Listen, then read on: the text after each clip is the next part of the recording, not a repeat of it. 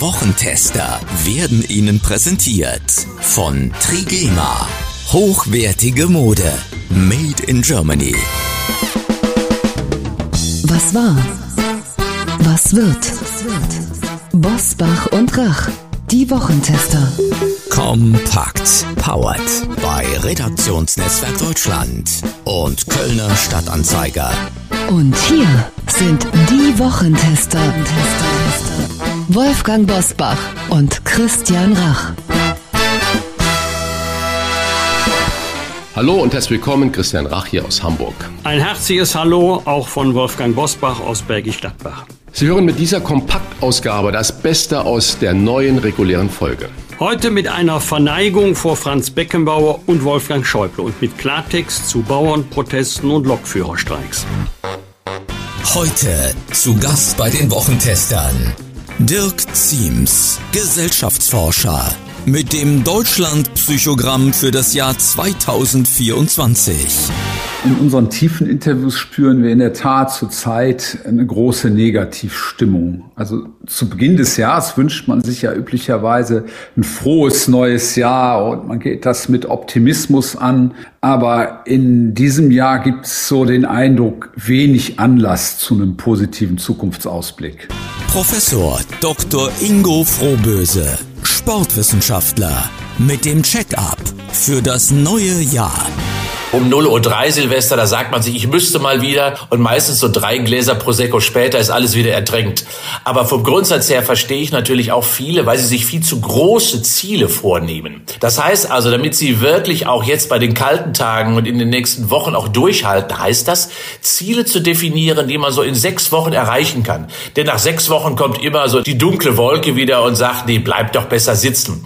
Und dieses kleine Ziel nach sechs Wochen zu erreichen, da sollte man sich dann belohnen und dann dann wieder das nächste Ziel, krault man sich so ein wenig hervor, so alle sechs Wochen neue Ziele zu definieren und dann erreicht man irgendwann eine Lebensqualität, die dann auch dauerhaft ist. Die vollständigen Gespräche hören Sie in unserer regulären Folge vorab im Wochentester Club und freitags ab 7 Uhr auf allen Podcast-Plattformen. Wie war die Woche? Wolfgang Bosbach und Christian Rach sind die Wochentester. Wochentester. Zwei große Deutsche sind von uns gegangen, die im Sport und in der Politik wirklich einzigartig waren. Christian, lass uns mit Deutschlands größtem Fußballer beginnen, der in dieser Woche im Alter von 78 Jahren verstorben ist und der es im letzten Abschnitt seines Lebens nicht leicht hatte. Weder gesundheitlich noch beruflich. Vor einem Jahr hatte Franz Beckenbauer seinen letzten öffentlichen Auftritt. Er war zuletzt bettlägerig und konnte kaum noch sprechen. Und was neben den größten Erfolgen im Fußball von ihm bleibt, sind leider zuletzt auch Korruptionsvorwürfe rund um die Vergabe der Heim-WM 2006. Das war das sogenannte Sommermärchen. Christian, was bleibt für dich von Franz Beckenbauer? Nur das Gute. Das, äh, was mich bei dieser so traurigen Meldung gestört hat, es kam immer in den ersten beiden Sätzen, der Kaiser ist tot und so schade, dass die letzten Jahre mit Korruptionsvorwürfen waren. Ich verstehe es nicht, muss ich ganz ehrlich sagen, und es macht mich auch ein bisschen ratlos und wütend.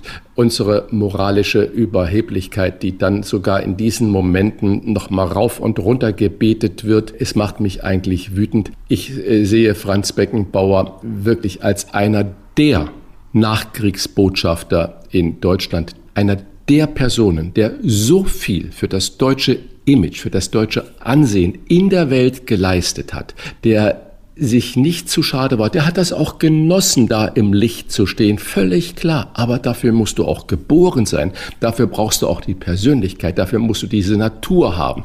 Er hat im Interview mal gesagt, ich bin, habe keine Feinde, weil ich immer nur freundlich den Menschen gegenüber begegne. Und so war er. Ich habe ein persönliches Erlebnis mit ihm als er von Kosmos New York nach Hamburg kam und damals hatte ich einen guten Freund, der war Pressefotograf und der hatte den Auftrag, schöne Bilder zu machen, wenn Beckenbauer aus dem Flugzeug, also auf dem Rollfeld, aussteigt und dann mit so einem kleinen Bus gefahren wird. Und er hat gesagt, komm Christian, du kommst mit, du bist mein Assistent, du darfst die Tasche und die Filme tragen. Ich habe einen Presseausweis den Hals bekommen und bin dann als junger Student da an das Pier, an den Leiterwagen gegangen, wo Beckenbauer dann vom Flugzeug runtergekommen ist und dann stand er da neben mir. Es war erhaben und ich war zuerst erstaunt, dass er so wesentlich kleiner und schmaler war, als ich es bin. Und es war aber unglaublich, diese Ausstrahlung, die er da hatte und diese Freude. Und da war natürlich Günther Netzer auch noch in der Nähe, der ihn ja von New York nach Hamburg geholt hatte. Das sind so persönliche Eindrücke, die man da hat. Und es ist äh, ein wunderbarer Mensch gewesen, das hängt jetzt nicht von diesem einen Zusammentreffen ab, sondern das, was er für Deutschland geleistet hat, das kann man nicht hoch genug schätzen. Und dass man äh, nur die moralisch Gerechten, die sagen nach so vielen Jahren irgendwann, ja, da lief ja irgendwas nicht äh, korrekt bei der Beschaffung der WM 2006. Ich kann es nicht mehr hören, das muss ich ganz ehrlich sagen. Die leben da in einem Wolkenkuckucksheim und haben noch nie mit Afrikanern gesprochen, noch nie mit anderen Nationen gesprochen gesprochen. Und sind und selber 100% fehlerfrei. Sind selber 100% fehlerfrei und äh, können in jedem Glashaus sich fehlerfrei bewegen, ohne dass irgendwas klärt. Also für mich war Beckenbauer, ich sage es ruhig, eine Lichtgestalt für Deutschland, nicht nur als Fußballer. Ich habe das übrigens in den letzten Jahren aus allen möglichen Richtungen gehört. Der muss auch unfassbar nett und freundlich gewesen sein zu einem Platzwart bei irgendeinem Fußballverein oder zu einer Bedienung im Lokal. Uli Potrowski hat mir mal erzählt, er hätte mal einer Toilettenfrau, also Franz Beckenbauer, 50 Euro Trinkgeld gegeben ähm, mit dem Hinweis, die hat es wirklich verdient. Guck mal, was die hier für eine Arbeit macht. Also ganz anders, als man so anderen Stars nachsagt. Er war wirklich mit beiden Beinen auf dem Boden. Christian, der Spiegel hat geschrieben, Franz Beckenbauer hätte Deutschland so geprägt wie Konrad Adenauer und Willy Brandt. Übertrieben oder richtig? Richtig, absolut richtig. Die politisches Handeln, verantwortungsvolles Handeln ist das Wichtigste überhaupt. Und wir brauchen auch Staatsmänner, Staatsfrauen, die die Welt schätzt. Da gehört äh, Willy Brandt, Adenauer, da gehört aber auch Angela Merkel äh, dazu, die ja ein unglaubliches Ansehen im Ausland genossen hat, genießt, aber auch Franz Beckenbauer in einer Linie. Wolfgang, äh, mich würde natürlich auch interessieren, wie hast du Beckenbauer empfunden? Ich habe ihn nie kennengelernt. Nie. Aber du hast ja seine Wirkung und wie, wie, wie schätzt du das ein? Ich kann da nur jeden Satz unterschreiben. Der hatte eine Aura. Die hat man ja nicht bei allen, auch, nicht bei allen Supersportlern. Äh, und wir haben vielleicht eine Handvoll, die eine solche weltweite Ausstrahlung haben. Dirk Nowitzki, Steffi Graf, Boris Becker demontiert ja jetzt seit Jahren schon sein Denkmal. Michael Schumacher, tragischerweise jetzt nicht mehr im Licht der Öffentlichkeit und da ist Beckenbauer ganz vorne in der Liga. Ja. Wir beide haben uns ja schon über den zweiten äh, traurigen Todesfall kurz, nachdem das bekannt wurde, ja, unterhalten. Aber äh, lass uns nochmal an äh, Wolfgang Schäuble denken. Was verbindest du mit Wolfgang Schäuble? Er war mein erster Fraktionsvorsitzender, als ich 1994, da war der Bundestag noch in Bonn. Mitglied der Unionsfraktion geworden bin. Und äh, wir hatten, weil er ja zweimal Innenminister war, sehr viel äh, politisch, also beruflich miteinander zu tun. Ich weiß gar nicht, ob es in Europa noch einen Parlamentarier gibt, der über eine so lange parlamentarische Erfahrung verfügt. Über 50 Jahre war Wolfgang Schäuble Mitglied des Deutschen Bundestages. Neben dem Amt Bundesinnenminister, zweimal auch Finanzminister, kurze Zeit Kanzleramtschef und ich habe ihn immer bewundert für seinen Fleiß, für seine außerordentliche Disziplin. Man konnte es ihm auch ansehen, äh, dass ihm ähm, die Arbeit oft körperlich sehr schwer gefallen ist. Ich weiß auch mitten in der Hochphase der Eurokrise 2010, 2011 hatte Wolfgang Schäuble erhebliche gesundheitliche Probleme. Also er war ein, ein Staatsdiener im besten Sinne des Wortes. Und äh, ich kann mich noch an eine schöne Anekdote äh, mit ihm erinnern. Ich glaube, die sagt auch viel über so ein bisschen äh, eine Schlitzohrigkeit von Wolfgang Schäuble äh, aus. 2005 gab es ja nicht wenige, die damit gerechnet haben, dass ich von Angela Merkel ins Kabinett berufen würde als Innenminister. Und dann wurde es Wolfgang Schäuble. Wir hatten mal ein Gespräch unter vier Augen. Da hat er zu mir gesagt, also Herr Bosbach, ich hätte es Ihnen gegönnt, aber ich bin's geworden. Es ist, wie es ist. Da habe ich gesagt, Herr Schäuble, machen Sie sich keine Sorgen. Ich arbeite weiter wie bisher, kein Problem. Ja, sagte er, Sie können gerne Staatssekretär werden bei mir. Aber wenn ich Ihnen einen Rat geben darf, machen Sie das nicht. Sie haben viel zu viel Temperament. Und das fand ich jetzt irgendwie süß, mir auf der einen Seite ein Angebot zu machen, aber gleichzeitig verbunden mit dem Hinweis, Sie nehmen es besser nicht an. Ich bin dann auch gerne seinem Rat gefolgt und äh, wäre viel zu viel gesagt, wenn ich jetzt behaupten würde, dass wir befreundet waren. Nein, wir hatten immer ein gutes, völlig entspanntes Verhältnis, nicht mehr, aber auch nicht weniger. Und was mich auch immer imponiert hat, ist, dass er vielfältig interessiert war, jenseits der Politik. Der hatte nicht nur Politik im Kopf, der war interessiert an Theater, an Musik, an Literatur, hat sehr, sehr viel äh, gelesen und nicht nur Fachliteratur. Und er war auch ein großartiger Präsident des Deutschen Bundestages, der mit der Sprache, so wie Norbert Lammert auch, eine enorme Wirkung erzeugen konnte.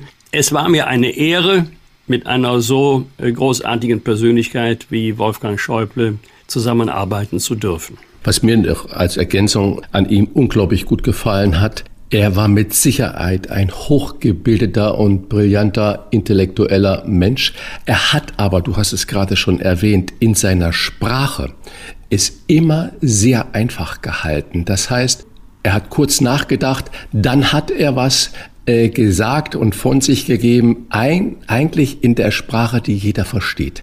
Und äh, das ist eine große Kunst, wenn man das hat, wenn man den geistigen Background hat und aber diese oft komplizierten Dinge so mit Worten rüberbringen kann, dass jeder sie verstehen kann. Man muss ja diese Meinung dann nicht teilen, aber dass man versteht, was dahinter steckt. Und das hat Wolfgang Schäuble äh, für mich ganz, ganz großartig gemacht. Frage an euch beide, wäre er möglicherweise auch ein guter Bundeskanzler gewesen?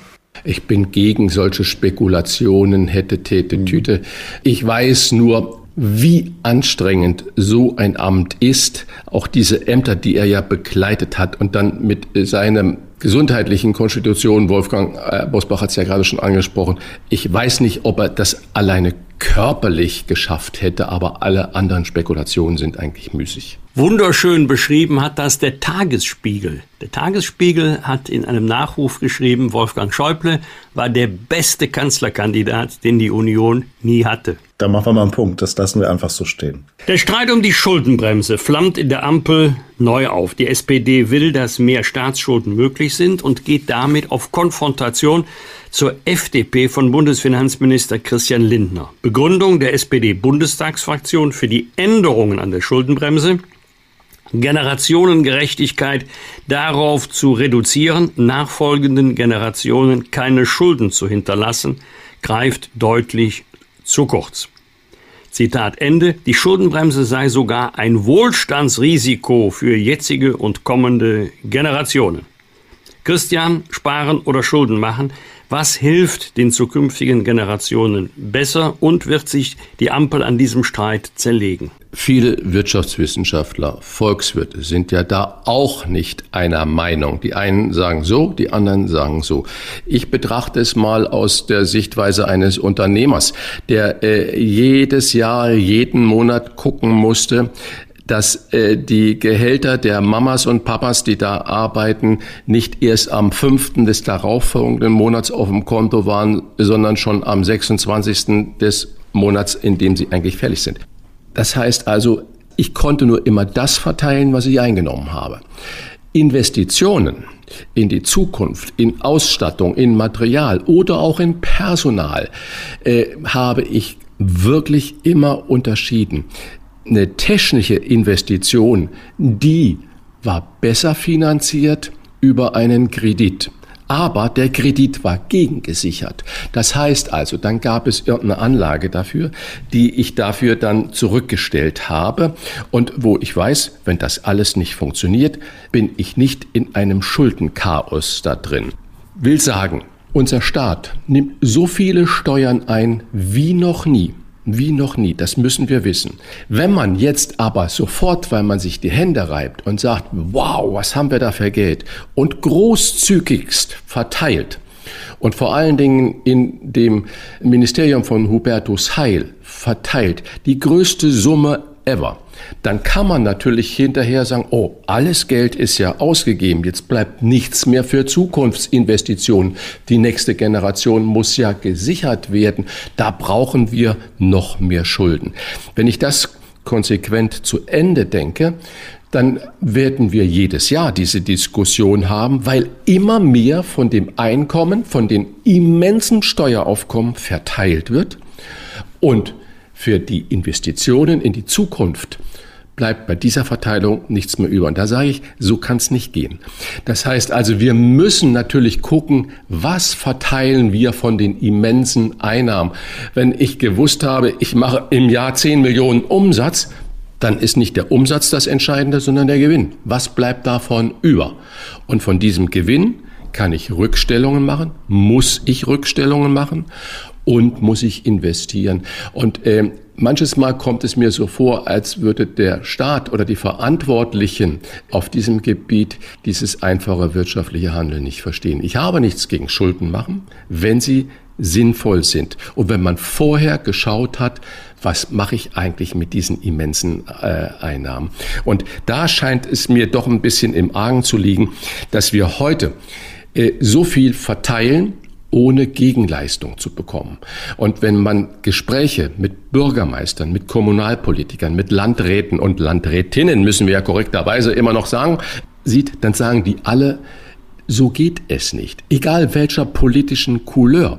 Das heißt, es ist nicht eine konservative Haltung, es ist nicht nur eine grüne Haltung oder eine linke oder eine SPD-Haltung. Die sagen alle, die meisten Menschen, die Transferleistungen haben, haben eigentlich gar kein gutes Gefühl dabei, sondern die wollen auch was geben. Es wird aber verhindert.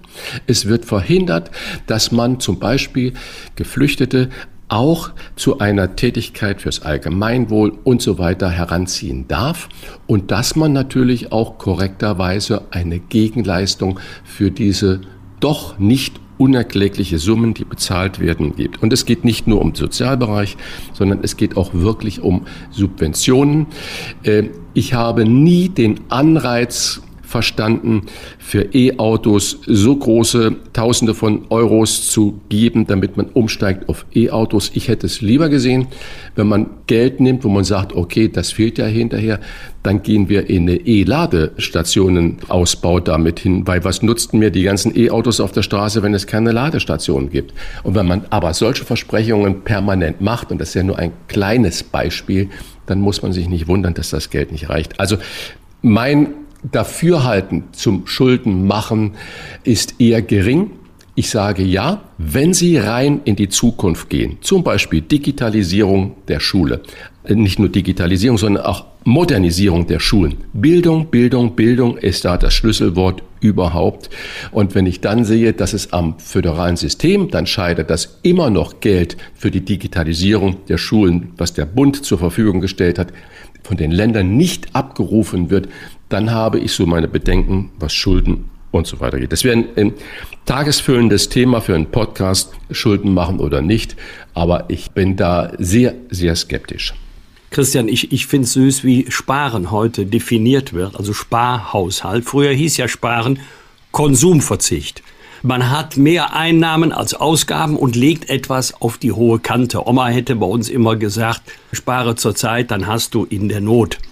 Aber heute benutzen wir die Sprache ja anders. Aus dem Schuldenberg wird ein Sondervermögen und Sparhaushalt heißt ja nicht, dass wir mehr Einnahmen als Ausgaben haben. Nein, wir haben viel mehr Ausgaben als Einnahmen, obwohl die Staatseinnahmen in den letzten zehn Jahren um sagenhafte 50 Prozent gestiegen sind. Also auch bei Sparhaushalten werden hohe Kredite aufgenommen. Sparen heißt heute, du verschuldest dich hoch, aber du würdest dich lieber noch höher verschulden. Aber das verbietet dir die Verfassung und deshalb ist es ein Sparhaushalt. Das ist auch sprachlich interessant. Ja, eigentlich geht das in dieselbe Richtung, wie ich das gesagt habe oder gemeint habe. Das ist genau das Gleiche, äh, wie wenn man sagt, äh, das ist ja eine Subvention äh, und meint damit, dass eine Sache oder eine Dienstleistung anders besteuert wird als eine zweite. Das heißt, man nimmt per se den höheren Steuersatz und sagt, derjenige oder diejenigen, die einen geringeren Steuersatz haben, die werden subventioniert. Ich glaube, das ist ein völlig falsches Verständnis dafür. Wolfgang, selbe Thema eigentlich. Geht es den Bauern im Streit um den Agrardiesel wirklich um die Existenz? Also was man ja auch sagt, diese Subvention. Oder stecken da ganz viele andere Probleme wie Bürokratie, Gängelung, was sie tun sollen und nicht mehr tun dürfen dahinter? Wie siehst du das, der Bauernprotest? Also da kommt viel zusammen. In erster Linie streiken ja die Bauern nicht für eine 35-Stunden-Woche. Sie streiken nicht für Work-Life-Balance, sondern sie streiken, weil sie Angst haben um ihre wirtschaftliche Existenz. Allerdings kommt auch viel Unmut dazu, der sich im Laufe der Zeit angestaut hat. Das bricht jetzt alles auf. Und äh, ich bin schon überrascht, dass diejenigen, die in der Vergangenheit immer, wenn Demonstrationen aus dem linken Spektrum kamen, das Ganze bagatellisiert haben, da waren es Aktivisten oder immer wieder gerne äh, genommen. Das war ja ziviler Ungehorsam. Die sehen das jetzt, die Bauerndemos, sehr, sehr kritisch. Also so kann man das jetzt aber nicht machen. Ich hätte mir das aber an einer anderen Stelle gewünscht, wo es äh, viel härter zur Sache gegangen ist, wo ganze Stadtviertel Angst gehabt haben vor marodierenden Banden getarnt als Demonstrationszüge, aber da hörst du aus dieser Ecke nicht viel. Das können wir jetzt mal dahingestellt sein lassen. Aber zum Thema angebliche Privilegien. Die Regelungen, um die es jetzt geht und die ursprünglich abgeschafft werden sollten und jetzt ist ja die Abschaffung teilweise wieder zurückgenommen worden. Diese Regelung gibt es seit 1967 und die ist ja nicht grundlos eingeführt worden, sondern mit der Kfz-Steuer und dann ähm, mit der Besteuerung von Diesel, Benzin, Super, Mineralölsteuer soll ja die Infrastruktur finanziert werden. Landwirtschaftliche Geräte, Traktoren, Mähdrescher und andere fahren aber zu 90 Prozent nicht auf öffentlichen Straßen. Das wird auch in Zukunft so sein sondern sie fahren auf den Äckern und auf ihren Feldern. Sie benutzen überhaupt nicht die öffentliche Infrastruktur. Deswegen hat der Staat vor 50 Jahren gesagt, wir wollen die Bauern nicht für etwas zur Kasse bitten, was sie gar nicht verursachen, nämlich Bau und Unterhaltung öffentlicher Straßen. Das ist die Begründung. Und bei der Frage Rücknahme geht es doch nur darum, ist diese Begründung heute noch tragfähig oder nicht. Da gilt aber heute das Gleiche wie 1967 und deswegen kann ich verstehen, dass die Landwirte sagen, Leute, wieso sollen wir etwas ähm, finanzieren, was wir gar nicht benutzen oder gar nicht benutzen können und wenn nur zu einem ganz, ganz kleinen Bruchteil, weil wir die landwirtschaftlichen Geräte nicht auf öffentlichen Straßen einsetzen, sondern auf landwirtschaftlichen Flächen. Das ist für mich nachvollziehbar. Außerdem geht es hier um die Wettbewerbsfähigkeit der heimischen Landwirtschaft. Denn man kann sich einmal die steuerliche Belastung ansehen in Deutschland und in den Nachbarländern. Wir haben einen Binnenmarkt in der Europäischen Union, mit dem unsere Landwirte im Wettbewerb stehen. Da brauchen sie faire Wettbewerbsbedingungen. Also ich kann auch 2024 nicht feststellen, dass hier eine nicht gerechtfertigte Privilegierung der Landwirte vorliegt. Unterschiedliche Sachverhalte muss ich auch unterschiedlich besteuern. Ja, nur noch mal ergänzend, äh, auch eine Zahl.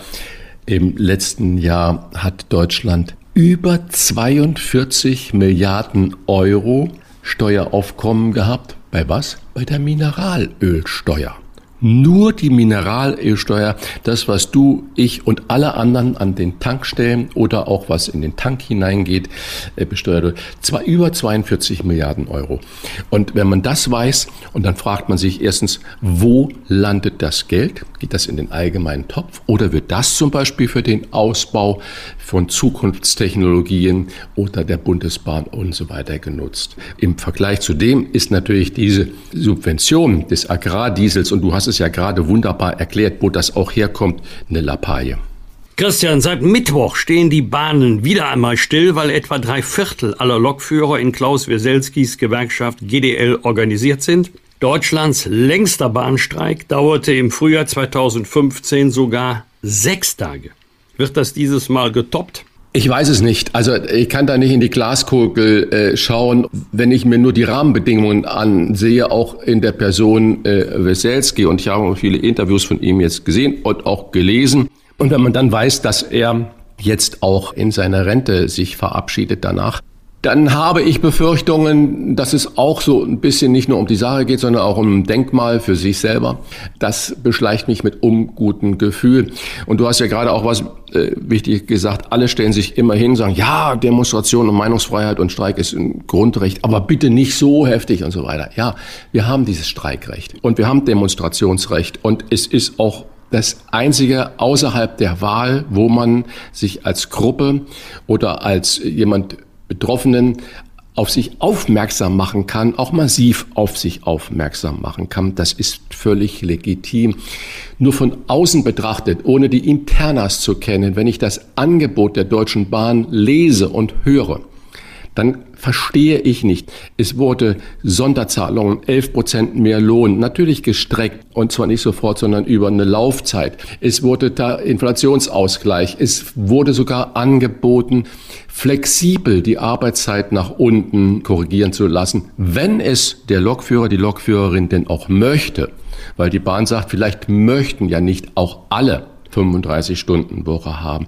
Das heißt, es kommt mir vor, als wäre diese Diskrepanz, dieses Auseinanderliegen der beiden Seiten gar nicht so groß, ohne Kenntnis der Feinheiten äh, dieser Sache. Aber wenn es in der Tat nicht so groß ist und dieses doch schon mich schlucken lassende Angebot der Deutschen Bahn, Klammer auf, Klammer zu, hinterher, wer bezahlt das denn? Doch wir als Bahnkunden und der Steuerzahler am Ende des Tages sowieso, dann befürchte ich, äh, dass es eigentlich möglich sein müsste, einen guten Kompromiss zu finden und nicht nur, dass eine Seite ihre hundertprozentige Forderung durchsetzt. Ich traue dem Frieden da nicht. Ich habe nächste Woche zwei große Bahnfahrten quer durch Deutschland vor. Und äh, ja, ich hab, muss einen Plan B haben. Und äh, das sind aber Millionen von Menschen, die genau diese Probleme haben. Also bitte, liebe Leute, einigt euch. Wolfgang, abschließend noch eine Frage mit dem Augenzwinkern an dich. Klaus Wieselski wirkt ja, und ich habe gerade schon gesagt, er ist ja jetzt auch in seinem letzten Dienstjahr eher wie so ein knallharter Gewerkschafter aus der linken Ecke, alter Schlag, der stellt sich dahin und sagt, und ich habe sogar noch Ahnung von dem Metier, weil ich es mal gelernt habe und ich weiß, um was es geht bei unseren Mitgliedern und weil ich einer von ihnen bin und stellt sich da auch in diese Menge. Und mich trifft ja der Schlag, wenn ich höre, da ist gar nicht SPD oder Linksmitglied, sondern der ist ja CDU-Mitglied. Wie konnte das denn passieren? das ist eine gute Frage. Also mich beschleicht schon seit längerer Zeit das Gefühl, er kämpft an zwei Fronten, nämlich einmal gegen Arbeitgeber zur Durchsetzung der Arbeitnehmerinteressen. Das ist ja die klassische Aufgabe der Gewerkschaften. Okay, aber er kämpft auch gegen die konkurrierende Gewerkschaft EVG. Und ähm, das erweckt bei mir den Eindruck, dass Klaus Wieselski sagen will, ich bin der Bessere, ich bin der härtere Kämpfer, ich bin der Größte und in unserer Gewerkschaft seid ihr besser aufgehoben. Das ist aber jetzt nicht der Sinn eines Arbeitskampfes und nicht der Zweck einer Tarifauseinandersetzung. Also ob er am Ende seiner Gewerkschaft damit einen Gefallen tut, dahinter mache ich mal ein Fragezeichen. Das sind für mich Rituale, die gar nicht notwendig sind, denn am Ende, das hast du ja angedeutet, am Ende wird man sich sowieso einigen. Und beide Seiten werden dann erklären, dass es ein guter Kompromiss war und in der Zeit können dann die äh, Fahrgäste, die nicht transportiert werden, bibbernd in der Kälte darauf warten, dass bald der nächste Zug kommt. Aber du bist ja auch jetzt nicht, nicht mittendrin in den Tarifverhandlungen. Aber die Positionen, so wie sie der Presse zu entnehmen sind, sind doch gar nicht so weit auseinander. Warum denn dann das ganze Theater? Ja, ich glaube, die Bahn hat ein objektives Problem. Wir haben ja hier schon manches Kritische über die Bahn gesagt.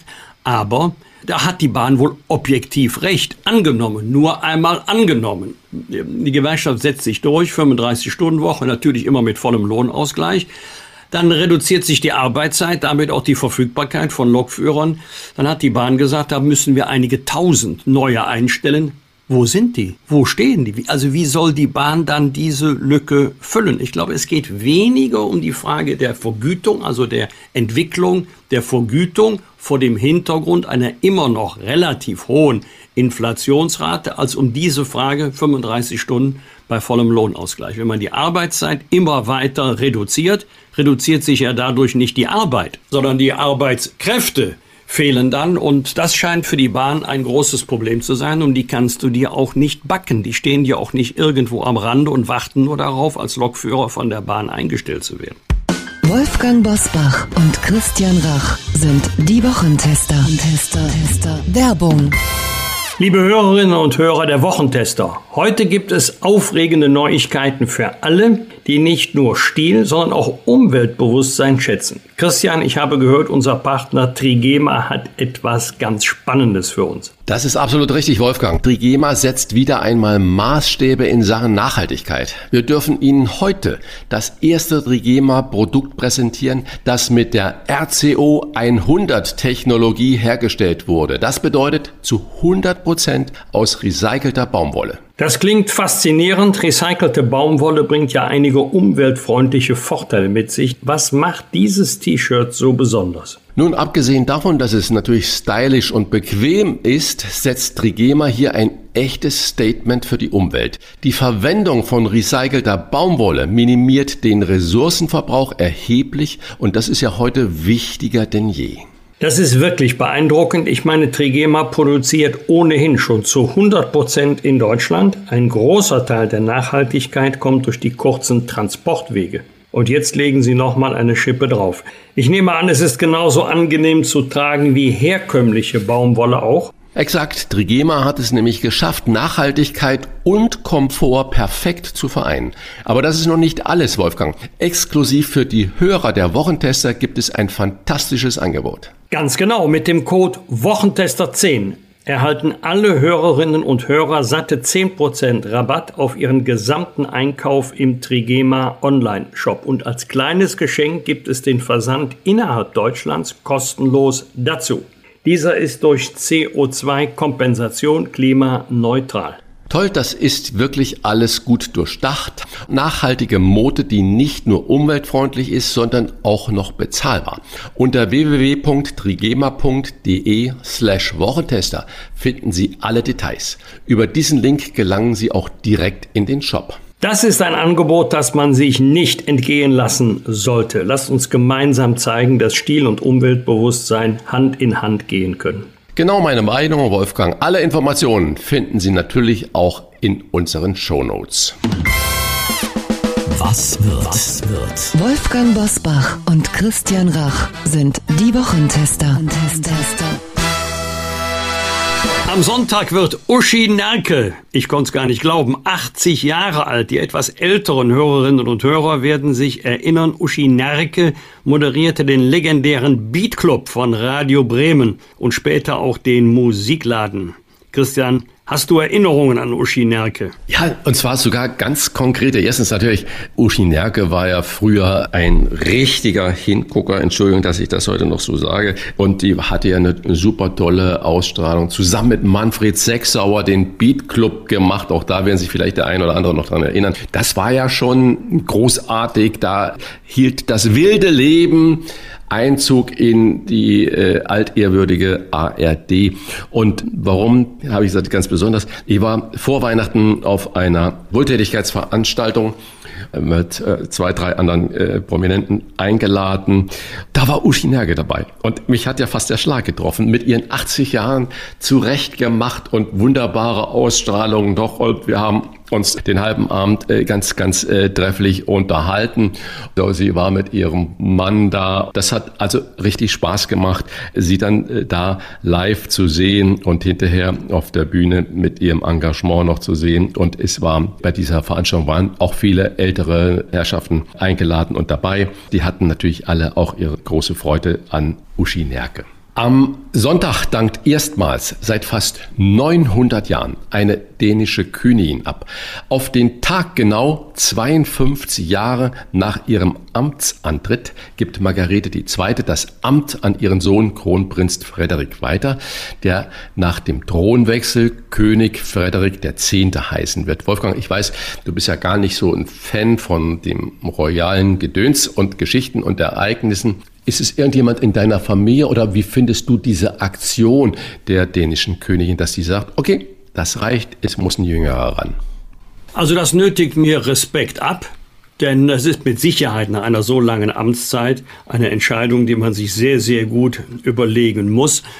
Aber äh, warum sollte man so lange warten, bis es jetzt mal gesundheitlich überhaupt nicht mehr geht? Und man darf jetzt nicht so tun, als sei Kronprinz Frederik jetzt äh, noch in der Sturm- und Drangzeit, als sei er noch zu jung äh, für das Amt.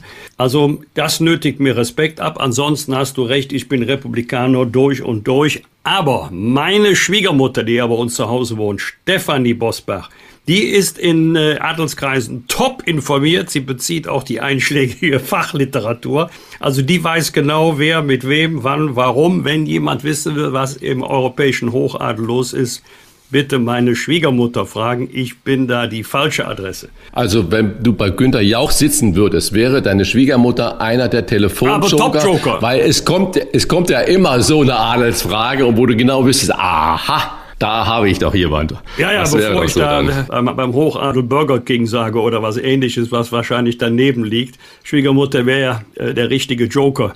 Am Montag beginnt das Weltwirtschaftsforum in Davos. Die Jahrestagung des Weltwirtschaftsforums gilt als einer der wichtigsten Treffpunkte für Spitzenpolitiker, Topmanager und Wissenschaftler.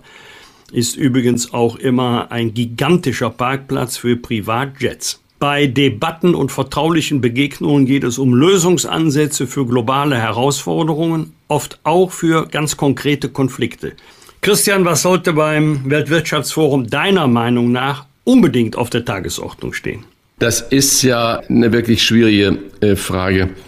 Du hast gerade gesagt, in vertraulichen Begegnungen, ich muss das kurz aufspalten, wenn in den vertraulichen Begegnungen auch was herauskäme, und man hinterher nach den vertraulichen äh, Begegnungen auch sagen würde, oha, da konnten wir den oder diejenigen überzeugen oder wir wurden überzeugt und wir werden daraus konkrete Handlungen machen, würde ich so ein Happening, so eine Party schon für gut erachten. Also das war nur meine allgemeine Kritik an so einer Party wie Davos. Und du hast es ja auch schon ein bisschen wertend gesagt mit den äh, größten Parkplatz an Privatjets. Ja, so ist es wohl.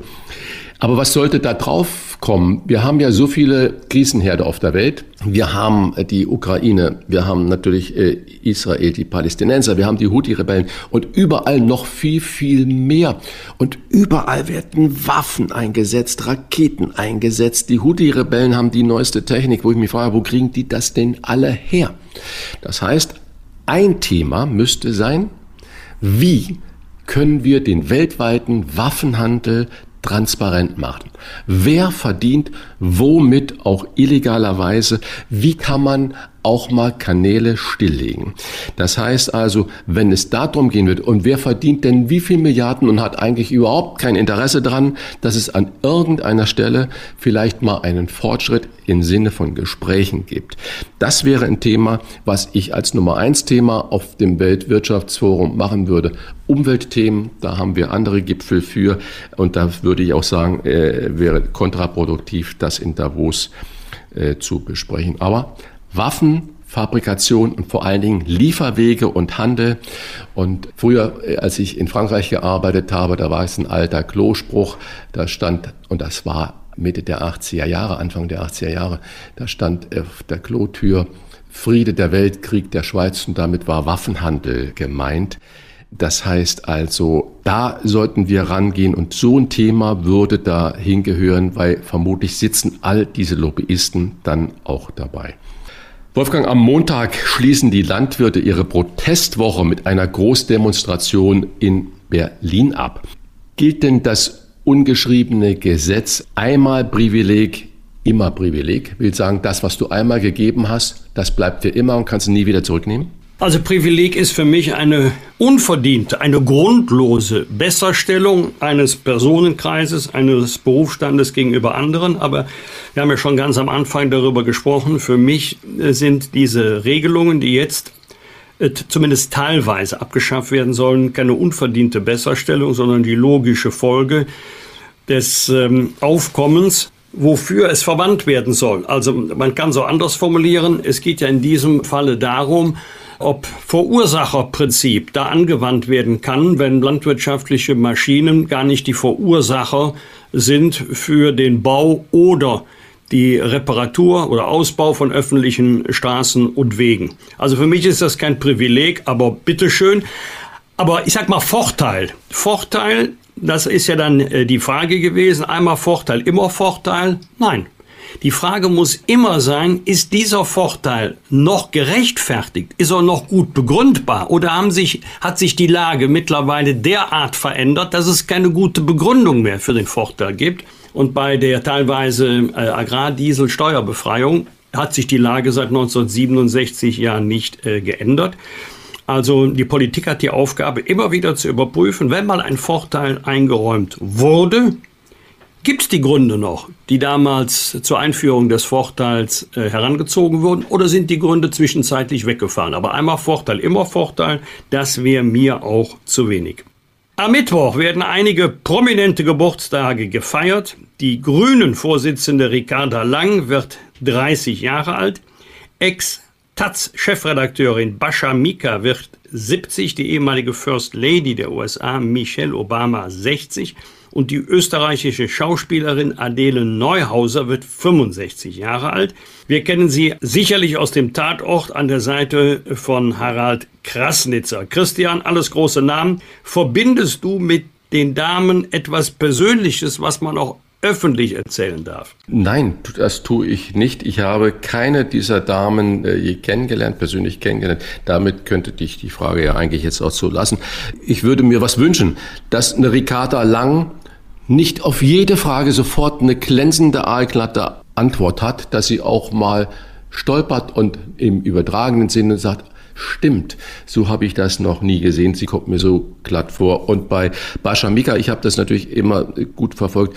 Es hat mich immer sehr positiv überrascht, dass es eine der wenigen Chefredakteurinnen in Deutschland von relevanten Meinungs Machern war. Nicht nur Taz-Chefredakteurin, sondern ich glaube, sie war ja auch noch Chefredakteurin der Frankfurter Rundschau. Und das muss man erstmal in diesem Haifischbecken äh, schreibende Zunft auch hinbekommen. Also da kann man nur äh, applaudieren. Und wenn ich Michelle Obama sehe und dann an Kamala Harris denke, die ja so furios jedenfalls bei uns hochgeschrieben und gelobt wurde, von der man absolut nichts mehr hört. Wenn eine Michelle Obama Vizepräsidentin gewesen wäre, konditional, äh, hätte vielleicht äh, heute Joe Biden eine Person, wo er sagt, ja, die kann eine tolle Nachfolgerin für mich werden und es ist eine Frau an der Spitze. Adele Neuhäuser, ich finde sie ganz wunderbar, wo man sieht, es geht nicht nur um Hollywood-Schönheit im Film, sondern es geht um Charakter, es geht um Inhalt und es geht um Spielen. Also bravo, Adele Neuhäuser. Bosbach und Rach. Im Internet diewochentester.de das waren die Wochentester, kompakt mit Unterstützung vom Kölner Stadtanzeiger und dem Redaktionsnetzwerk Deutschland. Wenn Sie Kritik, Lob oder einfach nur eine Anregung für unseren Podcast haben, schreiben Sie uns auf unserer Internet- und auf unserer Facebook-Seite. Fragen gerne per Mail an kontakt.diewochentester.de. Und wenn Sie uns auf einer der Podcast-Plattformen abonnieren und liken, freuen wir uns ganz besonders. Alle Informationen zum Wochentester Club finden Sie unter www.diewochentester.de. Für Sie alle einen guten Start ins neue Jahr. Und danke für Ihre Zeit. Was war? Was wird? Was wird? Wolfgang Bosbach und Christian Rach sind die Wochentester. Ein maßgenau Podcast. Powered bei Redaktionsnetzwerk Deutschland und Kölner Stadtanzeiger.